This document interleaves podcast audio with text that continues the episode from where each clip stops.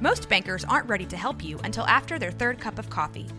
But with Central National Bank's after hours service, you don't have to wait for the bank lobby to open to get help.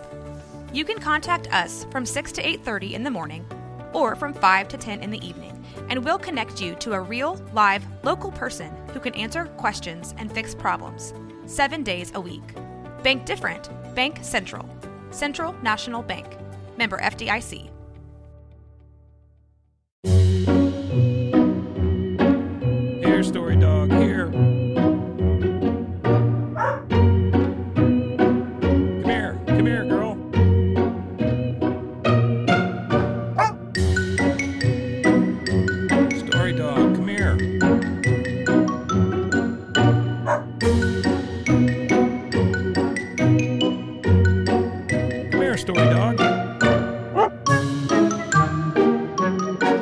Ah, That's a good story dog.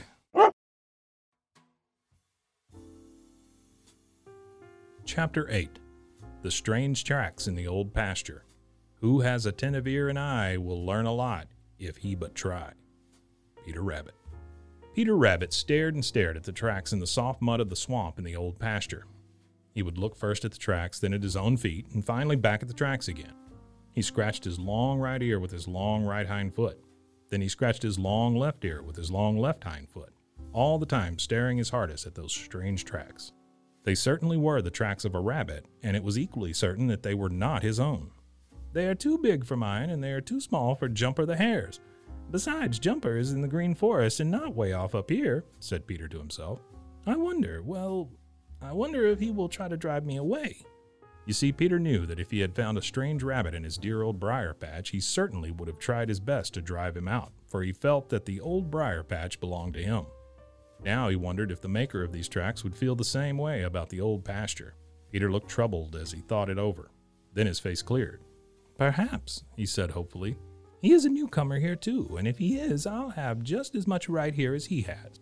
Perhaps he simply has big feet and isn't any bigger or stronger than I am. And if that's the case, then I'd like to see him drive me out. Peter swelled himself out and tried to look as big as he could when he said this, but swelling himself out this way reminded him of how stiff and sore he was from the wounds given him by Hooty the Owl, and he made a wry face.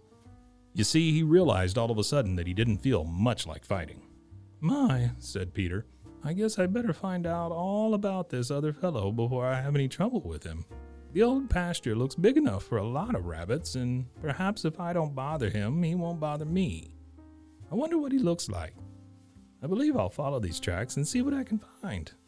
So, Peter began to follow the tracks of the strange rabbit, and he was so interested that he almost forgot to limp. They led him this way and they led him that way through the swamp and then out of it. At the foot of a certain birch tree, Peter stopped. Ha! said he. Now I shall know just how big this fellow is. How was he to know? Why, that tree was a kind of rabbit measuring stick. Yes, sir, that is just what it was. You see, rabbits like to keep a record of how they grow, just as some little boys and girls do.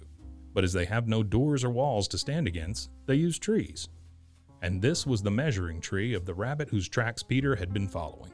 Peter stopped at the foot of it and sat down to think it over. He knew what the tree meant perfectly well. He had one or two measuring trees of his own on the edge of the green forest. He knew, too, that it was more than a mere measuring tree. It was a kind of no trespassing sign. It meant that some other rabbit had lived here for some time and felt that he owned this part of the old pasture. Peter's nose told him that, for the tree smelled very, very strong of rabbit, of the rabbit with the big feet. This was because whoever used it for a measuring tree used to rub himself up against it as far up as he could reach. Peter hopped up close to it. Then he sat up very straight and stretched himself as tall as he could, but he wisely took care not to rub against the tree. You see, he didn't want to leave his own mark there. So he stretched and stretched, but stretch as he would, he couldn't make his wobbly little nose reach the mark made by the other rabbit. My sakes, he is a big fellow, exclaimed Peter. I guess I don't want to meet him until I feel better and stronger than I do now.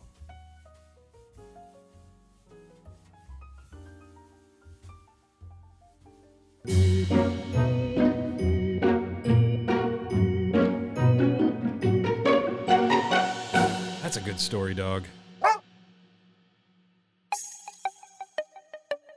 This has been a Rogue Media podcast.